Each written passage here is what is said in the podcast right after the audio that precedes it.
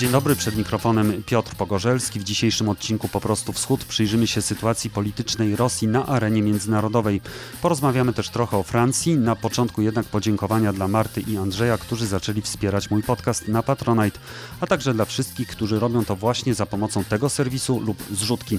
Tradycyjnie zachęcam do śledzenia moich mediów społecznościowych, profili Po prostu Wschód na Facebooku i w Instagramie oraz mojego prywatnego na Twitterze. Warto też posłuchać muzyki w Radiu Wschód na Spotify. навіть не тече краплина дощу Як сльозу з очей я її пущу У сенцях лице душею кричу. Хай щасливіше будуть наші діти краще, ніж ми. Зацвіли каштани, я писав до мами. Крапав дощ далі я сидів з мами Літи розплітались, лускав, як насіння ті.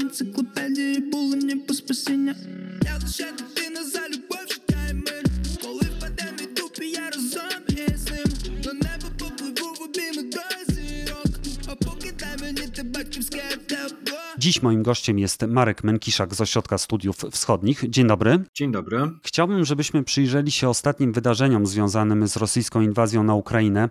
Zacznijmy może od czwartkowej wizyty Emmanuela Macrona w Kijowie, który przyjechał tam z silną europejską delegacją, w skład której wszedł m.in. kanclerz Niemiec Olaf Scholz. Zmiany w polityce Berlina, przynajmniej tej werbalnej, są widoczne od dawna, ale czy ta wizyta może coś zmienić w podejściu Paryża do tego konfliktu? To jest przede wszystkim taki gest polityczny wobec Kijowa z jednej strony, czyli taka demonstracja solidarności która zapewne ma też trochę zmniejszyć, jeżeli nie zneutralizować, takie wrażenie, że Francja jest jednym z tych hamulcowych, tak naprawdę, który powoduje, że Kijów nie otrzymuje takiego maksymalnego wsparcia, jakiego oczekuje i jest podejrzenie, czy pojawiają się zarzuty wobec prezydenta Francji, że prowadząc intensywny dialog z Rosją, e, tak naprawdę do końca nie porzucił e, idei, e, żeby tę Rosję jakoś próbować włączać do tej architektury bezpieczeństwa europejskiego, o której wcześniej mówił to był przecież jego, jeden z jego, jego postulatów. Natomiast z drugiej strony warto też na to spojrzeć e, z punktu widzenia e, jakby francuskiej polityki. E, wydaje się, że ta wizyta miała też pomóc Macronowi samemu, miała mu pomóc wizerunkowo w kontekście bardzo ważnych dla niego wyborów parlamentarnych, które się w ostatnią niedzielę odbyły. Tak naprawdę Wołodymyr Zeleński w tym momencie w Europie jest trochę dawcą prestiżu, jest takim e, rozdawcą wizerunkowych korzyści i w związku z tym e, zdjęcia z nim, wspólne konferencje prasowe, właśnie takie spotkania, zwłaszcza w Kijowie, w państwie, stolicy państwa, które toczy wojnę, E, jest czymś, co oczywiście jest takim silnym medialnym e, przekazem który, jak się wydaje, miał też służyć y, podbiciu tego wizerunku Macrona jako męża stanu, jako lidera europejskiego, człowieka odważnego, który tak naprawdę udziela, udziela tej Ukrainie wsparcia. Sądząc po wynikach, jeżeli to w ogóle był jakiś pomysł na to, żeby, żeby to miało pomóc, to okazało się, wydaje się, y, niewystarczające. Niemniej jednak to nie oznacza, że Francja jakoś fundamentalnie zmienia swoją politykę. Tę zmianę oczywiście możemy pewno obserwować w tym sensie, że Francja była znana z tego, że była dosyć sceptyczna co do kwestii rozszerzenia dalszego Unii Europejskiej. Swego czasu sam prezydent Macron mówił o potrzebie tak naprawdę pogłębiania tej Unii, odbycia dyskusji na temat granic Europy i granic rozszerzenia, sugerując, że Unia Europejska nie jest przygotowana w tym momencie na to, żeby te granice swoje poszerzać. W tym momencie ta deklaracja poparcia dla kandydatury Ukrainy, pamiętajmy, że tu chodzi tak naprawdę wyłącznie o y, formalne rozpoczęcie procesu, który wszyscy wiedzą o tym, będzie procesem bardzo długotrwałym. Na przykład w przypadku Turcji to jest 23 lata już trwa. No właśnie, jest, jest w tym kontekście jakby pewną zmianą retoryczną, ale jednak zwróćmy na to uwagę, że to nie jest tak, że Francja tutaj e, jest y, główną przeszkodą. Mamy cały szereg państw Unii Europejskiej, które są niechętne wobec procesu rozszerzenia. To były takie kraje jak Austria, jak Holandia, która też ostatnio, jak się wydaje, przynajmniej formalnie zmieniła, zmieniła tutaj zdanie, ale cały szereg krajów, które tak naprawdę nie pałają chęcią do, do dalszego rozszerzenia Unii i powstaje pytanie, czy te deklaracje ze strony Niemiec, Francji tak naprawdę nie maskują też trochę tego, że nie jest pewne, całkowicie jeszcze, że ta decyzja o, o przyznania statusu kandydata e, zapadnie, aczkolwiek niewątpliwie znacząco wzrosły jej szanse. Pan tutaj powiedział nie maskuje, a w ukraińskich mediach pojawiły się sugestie, że ta wizyta i w ogóle ten status kandydata, on tak naprawdę ma maskować naciski na Kijów właśnie przez te państwa, takie jak Francja, Niemcy czy Włochy, żeby Ukraina ustąpiła, oddała część swojego terytorium w zamian za pokój. Znaczy, rzeczywiście takie oceny czy takie teorie się, się pojawiają. I to, co możemy stwierdzić niewątpliwie, to jest to, że w Unii Europejskiej, w, zwłaszcza w niektórych krajach członkowskich, które są szczególnie narażone na konsekwencje chociażby napięć w sferze energetycznej we współpracy z Rosją, czyli krótko mówiąc, wobec których Rosja stosuje ograniczenie dostaw, czy wręcz wyłącza dostawy surowców energetycznych, przede wszystkim gazu, i które odczuwają skutki różnych globalnych zjawisk niekorzystnych, na które wojna Rosji z Ukrainą ma dodatkowy negatywny wpływ, czyli kwestie chociażby wzrostu cen żywności, wzrostu cen paliw i tak dalej, inflacji, narasta zmęczenie i narasta takie przekonanie, że no, ta wojna nie może trwać w nieskończoność. Tak? Ona w końcu musi albo się zakończyć jakimś porozumieniem politycznym, albo przynajmniej jakąś pauzą, czyli jakimś zawieszeniem broni, które też e, musi być rezultatem jakichś negocjacji. I w tym sensie istnieje naturalna presja na to, żeby szukać sposobów i zastanawiać się, kiedy jak, na jakich warunkach byłoby możliwe, jeżeli nie całkowite wstrzymanie, to przynajmniej zawieszenie e, działań wojennych, żeby, no, krótko mówiąc, te czynniki, które pogłębiają kryzys gospodarczy w Europie i w poszczególnych państwach europejskich, osłabiły się. Natomiast nie sądzę, że istnieje jakiś tajny plan, który na papierze jest spisany i w którym jest napisane, co Ukraina musi oddać Rosji w zamian za, za pokój czy, czy za porozumienie. Publicznie jest to formułowane dosyć y, prosto i jasno, tylko Ukraina określa warunki pokoju ewentualnego z Rosją. Tylko władze ukraińskie tak naprawdę mogą zadecydować o tym, kiedy i na jakich warunkach e, zawrą czy to pokój, czy to rozejm ze, ze stroną e, rosyjską. I to jest prawda o tyle, że no, władze ukraińskie są bardzo odporne, do tej pory tak było, bardzo odporne na wszelkie możliwe naciski.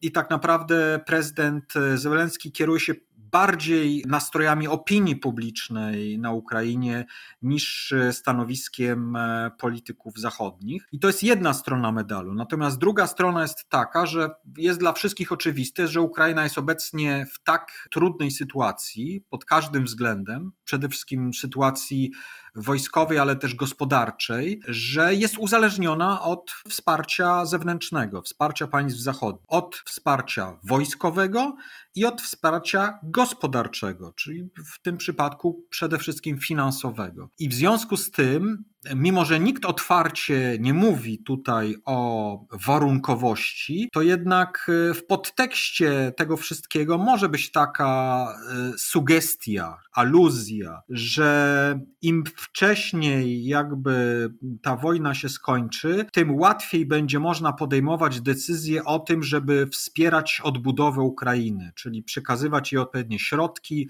ale też udzielać wsparcia politycznego w ramach procesu akcesji do Unii Europejskiej. No właśnie, kiedy elementarna stabilność zostanie osiągnięta, a tę elementarną stabilność można osiągnąć tylko wówczas, kiedy dojdzie przynajmniej do rozejmu, przynajmniej do zawieszenia działań wojennych. Więc reasumując, moim zdaniem nie mamy tutaj do czynienia z wprost z szantażem, jakąś, jakimś silnym naciskiem, ale mamy do czynienia z, z takim miękkim procesem perswazji, który ma za zadanie tak naprawdę zasugerowanie stronie ukraińskiej, że musi się liczyć z tym, że to zmęczenie po stronie europejskiej narasta i w związku z tym te zmniejszenie intensywności, a najlepiej zawieszenie tego konfliktu byłoby, byłoby na rękę.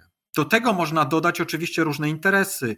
Interesy ciągle pamiętajmy, i tu w przypadku Francji akurat to jest wyraźne, firmy francuskie w większości się nie wycofały z, z Rosji, przynajmniej te, które działały między innymi na rynku e, produktów e, spożywczych i gospodarstwa domowego. W związku z tym e, jest ciągle w podtekście ta nadzieja, że, że te mosty z Rosją nie zostaną całkowicie zerwane i że w perspektywie będzie możliwy jakiś dialog i również jakieś prowadzenie, prowadzenie biznesu z Rosją, czemu wojna oczywiście i, i istniejący reżim sankcyjny bardzo przeszkadzają. Ale z kolei, jeśli chodzi o kwestie bezpieczeństwa, no to konsekwencją tego typu ustępstw oczywiście jest to, że Rosja nie tylko zatrzymałaby to, co obecnie posiada, czyli około 20% terytorium ukraińskiego, ale też e, tak naprawdę miałaby czas na to, żeby odbudowywać swoje, swój potencjał i żeby szykować się do dogrywki, do dalszego ciągu tak naprawdę.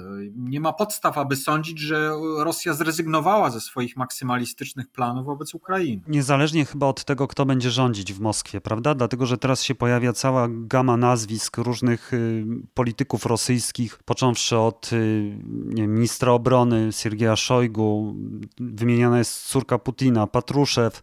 I wydaje się, że właściwie wszystkie te osoby chyba by kontynuowały tę politykę imperialną Rosji. Rzeczywiście to jest tak, że Putin nie jest sam. To znaczy, Putin ma pewne grono bliskich współpracowników, wywodzących się ze struktur siłowych, którzy jakby na poziomie e, mentalnym, percepcji zgadzają się z jego wizją rzeczywistości i tak naprawdę z jego polityką.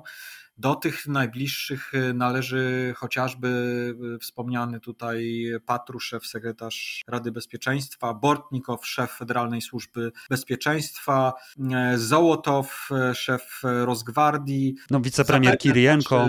Szojgu, tak, tak.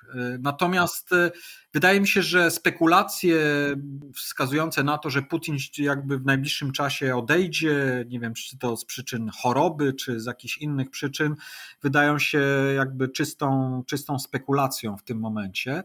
Natomiast w dłuższej perspektywie Putin, który kończy w tym roku 70 lat, oczywiście nie będzie żył y, wiecznie i nie będzie rządził wiecznie. Ta sukcesja będzie w Rosji prędzej czy później koniecznością i od tego, kto zostanie tym następcą, y, zapewne mniej charyzmatycznym i posiadającym mniejszą mm, efektywną władzę niż sam, sam Putin, który w dużej mierze jest twórcą tego systemu, który obecnie w Rosji funkcjonuje od tego będzie zależeć e, dalsza polityka, ale bez wymiany całej elity, tej szerszej elity rządzącej w Rosji, małe są rzeczywiście szanse, żeby zmieniła się strategia polityki rosyjskiej, żeby doszło do jakiegoś wyraźnego ocieplenia relacji z Zachodem. Ta mentalność e, tych ludzi i, i, i fakt, skąd oni się wywodzą w większości, powoduje, że trudno na taką zmianę liczyć. Tak naprawdę załamanie się tego systemu i poważna wymiana kadrowa, przyjście do władzy nie liberałów y, tak zwanych, co, co jest mało prawdopodobne, to technokratów, to jest ten bardziej realistyczny scenariusz dopiero ewentualnie tworzyłby jakieś przesłanki do tego, żeby myśleć o, o, możliwości jakiejś zmiany w polityce rosyjskiej. Ale do tego musiałby się załamać tak naprawdę istniejący system, musiałaby być porażka ewidentna polityki putinowskiej. Od strony ekonomicznej również musiałby de facto załamać się ten system. Obecnie, dopóty, dopóki Rosja czerpie ciągle znaczące dochody z eksportu surowcowego, wydaje się, że nie jest to scenariusz realistyczny w najbliższym czasie. Pan tutaj wspomniał o liberałach, co oczywiście jest no, mało prawdopodobne dojście ich do władzy, ale jeśli się słucha liberalnych dziennikarzy, czy też części rosyjskich polityków, którzy najczęściej są na emigracji teraz, to można dojść do wniosku, że to, co oni zarzucają Putinowi, to jest y, w dużym stopniu to, że Putin tak naprawdę stracił Ukrainę. To znaczy ta jego polityka zmniejszyła wpływy Rosji właśnie na Ukrainę w kulturze, w religii, w gospodarce i wydaje się, że tego oni najbardziej żałują. To znaczy nie żałują może wojny, nie żałują tutaj ofiar, a właśnie tego, że tak naprawdę Rosja traci, czyli teoretycznie, jeżeli oni by doszli do władzy, staraliby się odzyskać te wpływy, które Rosja miała na Ukrainie przed wojną, przed Wielką Wojną czy przed 2014 rokiem. To wydaje się niemożliwe. To znaczy, ta wojna, jej brutalność jest na tyle duża, że pokolenia, moim zdaniem, muszą minąć, zanim będzie możliwa jakaś normalizacja e, relacji e, ukraińsko-rosyjskich. Ta trauma jest zbyt duża żeby, żeby to nastąpiło w najbliższych latach. I to niezależnie od tego, tak naprawdę, jakie zmiany zajdą, zajdą w Rosji. To, to, z czym mamy do czynienia na Ukrainie teraz, to jest faktycznie mentalna derusyfikacja, czyli zerwanie już nie tylko więzi ekonomicznych, y, które były wcześniej dosyć silne, ale więzi y, również kulturowych, mentalnych y, z Rosją. Wydaje mi się, to jest zbyt, zbyt duże. Jeśli, jeśli są takie pomysły w Rosji, Rosji, a są rzeczywiście takie głosy, że tutaj potrzebna jest polityka przyjazna wobec Ukrainy. No, samo w sobie jest oczywiście to taka myśl pozytywna, natomiast e, wydaje mi się, że niezależnie od tego, od, od tego, jaka będzie ta rosyjska polityka, to tego, co się stało, nie da się e, naprawić, nie da się powrócić do, do tego, co było wcześniej, do tego postrzegania e, Rosjan na Ukrainie dosyć pozytywnego w większości, z jakim mieliśmy wcześniej do czynienia. Natomiast e, rzeczywiście to jest tak, jest to pewien paradoks, że ta polityka putinowska, agresywna wobec Ukrainy, tak naprawdę przekreśla szansę na to, żeby ten plan maksimum rosyjski, czyli podporządkowanie sobie polityczne Ukrainy długofalowo, był zrealizowany. Niezależnie od tego, że on od początku był mało prawdopodobny, to użycie tak drastycznych metod powoduje tak naprawdę, że Rosja traci Ukrainę, znaczy traci nawet dalekiej perspektywie szansę na to, żeby w jakiś sposób przyciągnąć do siebie w ten czy w inny sposób Ukrainę. Jak się wydaje, Putin postawił po prostu na nagą siłę, na przemoc i w tym momencie chodzi, przynajmniej w tej krótkiej perspektywie, o to, żeby oderwać od Ukrainy pewne e, obszary, dokonać ich aneksji do Rosji i w ten sposób zademonstrować geopolityczne zwycięstwo, ale oczywiście w tym planie rosyjskim ciągle ogóle jest e, to myślenie, jak się wydaje, że to jest dopiero pewien etap, że, że za tym mają iść kolejne etapy, że Ukraina pozostała, to co zostanie z Ukrainy po aneksji części terytoriów, to stopniowo będzie stawać się e, państwem upadłym i w konsekwencji ta przynajmniej część e, znacząca terytorium ukraińskiego prędzej czy później znajdzie się pod rosyjską kontrolą. Ale mnie osobiście ten plan nie wydaje się realistyczny. Natomiast to, czy on będzie miał szansę na realizację, zależy również od drugiej strony, czyli zależy od Ukraińców, od ich woli oporu, ale też od wsparcia ze strony Zachodu. To jest bardzo ważny element. To wsparcie polityczne, gospodarcze i wojskowe przede wszystkim dla Ukrainy, dla Ukraińców, tak naprawdę będzie w dużej mierze decydować o tym, E, jakie i na ile plany rosyjskie będą wobec Ukrainy mogły być realizowane. To porozmawiajmy jeszcze na koniec o wsparciu, które Rosja powinna otrzymywać od swoich najbliższych sojuszników. Prezydent Kazachstanu Kasym Żomart Tokajew, biorąc udział w tak zwanym Międzynarodowym Forum Ekonomicznym w Petersburgu, powiedział, że Nursultan nie uzna niepodległości quasi państw, dokładnie takie określił, czyli samozwańczych republik Donieckiej i Ługańskiej. Mówił to w obecności Władimira Putina. Chyba Rosja nie ma takiego wsparcia, którego by oczekiwała, właściwie chyba poza Białorusią. Tak, znaczy jak się wydaje, Pomysłem w ogóle Rosji y, było to, żeby poprzez działania podjęte wobec Ukrainy, wobec tę agresję, inwazję na Ukrainę, tak naprawdę zastraszyć pozostałe państwa obszaru postradzieckiego i skłonić ich elity polityczne do dokonania jedynego słusznego wyboru, czyli do polityki lojalności i ścisłej współpracy z Rosją. I wydaje się, że, że Rosja się tu pomyliła. Efekt jest wręcz odwrotny. Na przykładzie Kazachstanu możemy obserwować, że państwo, które do tej pory konsekwentnie prowadziło politykę wielowektorowości, czyli balansowania, ale też między innymi dosyć ścisłej współpracy i politycznej, i gospodarczej, i wojskowej e, z Rosją, tak naprawdę w tym momencie szuka bardzo intensywnie e, możliwości współpracy większej z Zachodem, przede wszystkim z Unią Europejską, kosztem tak naprawdę e,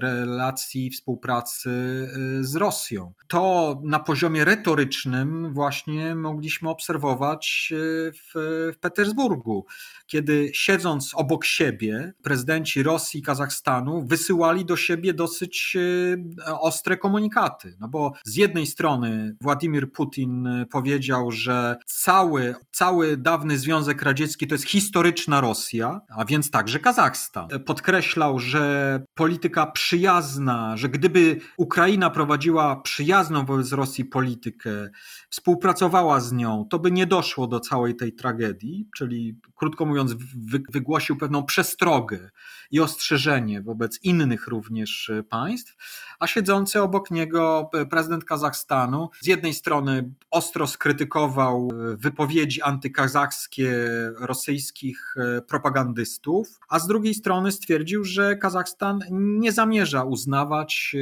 quasi państwowych terytoriów, tak jak określił on tak zwaną Doniecką i Ługańską Republikę Ludową. Tym bardziej należy się spodziewać, Kazachstan nie uzna aneksji tego obszaru e, przez Rosję, jeżeli ono zostanie ogłoszone. I, I to pokazuje, że tak naprawdę e, ta polityka rosyjska, która miała sprzyjać zwiększaniu wpływów rosyjskich y, na obszarze postradzieckim, tak naprawdę powoduje procesy odwrotne. Osłabia pozycje rosyjskie i powoduje, że władze, elity tych państw tak naprawdę y, patrząc na Rosję, na to, jakim jest zagrożeniem, y, stara się dosyć intensywnie szukać alternatywy. Może być też tak, że oni już postrzegają Rosję jako państwo słabe, tak? które właściwie nie jest w stanie tutaj mm, zagrozić i z którym nie warto trzymać być może. Być może, ale także sankcje oczywiście zachodnie mają na to wpływ, ta polityka izolacji y, Rosji ale trzeba pamiętać, że jest tu pewien dylemat i, i, o tym też y, władze Kazachstanu dobrze wiedzą. To znaczy,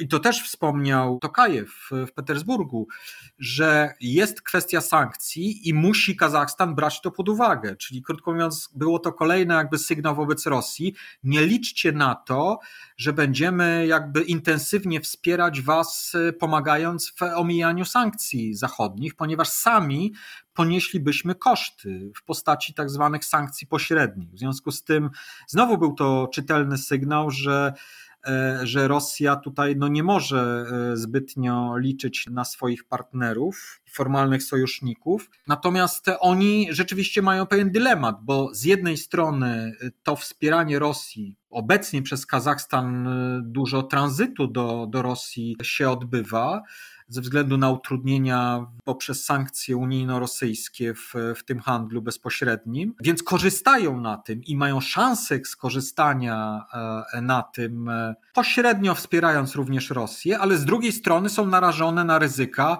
są narażone na, na to, że w ten sposób mogą e, zaszkodzić swoim interesom poważniejszym, interesom na rynkach zachodnich, na rynku zwłaszcza amerykańskim, ale też na rynku europejskim więc muszą tak naprawdę podejmować trudne decyzje. Od tego, jak będą postrzegać Rosję, jak będą e, postrzegać jej politykę, ale też jak będą postrzegać zachodnią politykę, na ile sankcje zachodnie będą konsekwentne i utrzymywane, od tego będzie zależeć między innymi postawa tych państw. Czyli rzeczywiście tutaj bardzo dużo zależy od Zachodu. Marek Menkisza jako Ośrodek Studiów Wschodnich, bardzo dziękuję. Dziękuję bardzo.